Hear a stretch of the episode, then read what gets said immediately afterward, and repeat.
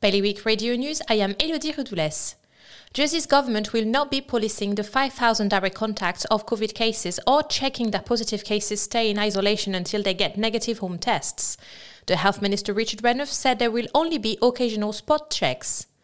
The Guernsey Tourism Partnership is warning that some businesses might not survive if COVID restrictions do not ease by April. The GTP was launched last year to provide a combined voice for businesses in the tourist industry.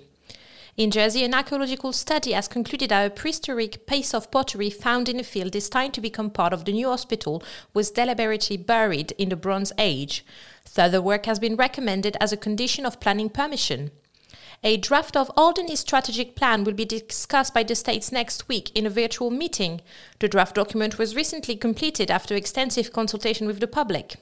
For more on these stories, visit bailiwickexpress.com. Your weather now. It will be mostly sunny this afternoon with a temperature of 8 degrees. The next high tide will be at half 8 tonight. Bailiwick Radio News.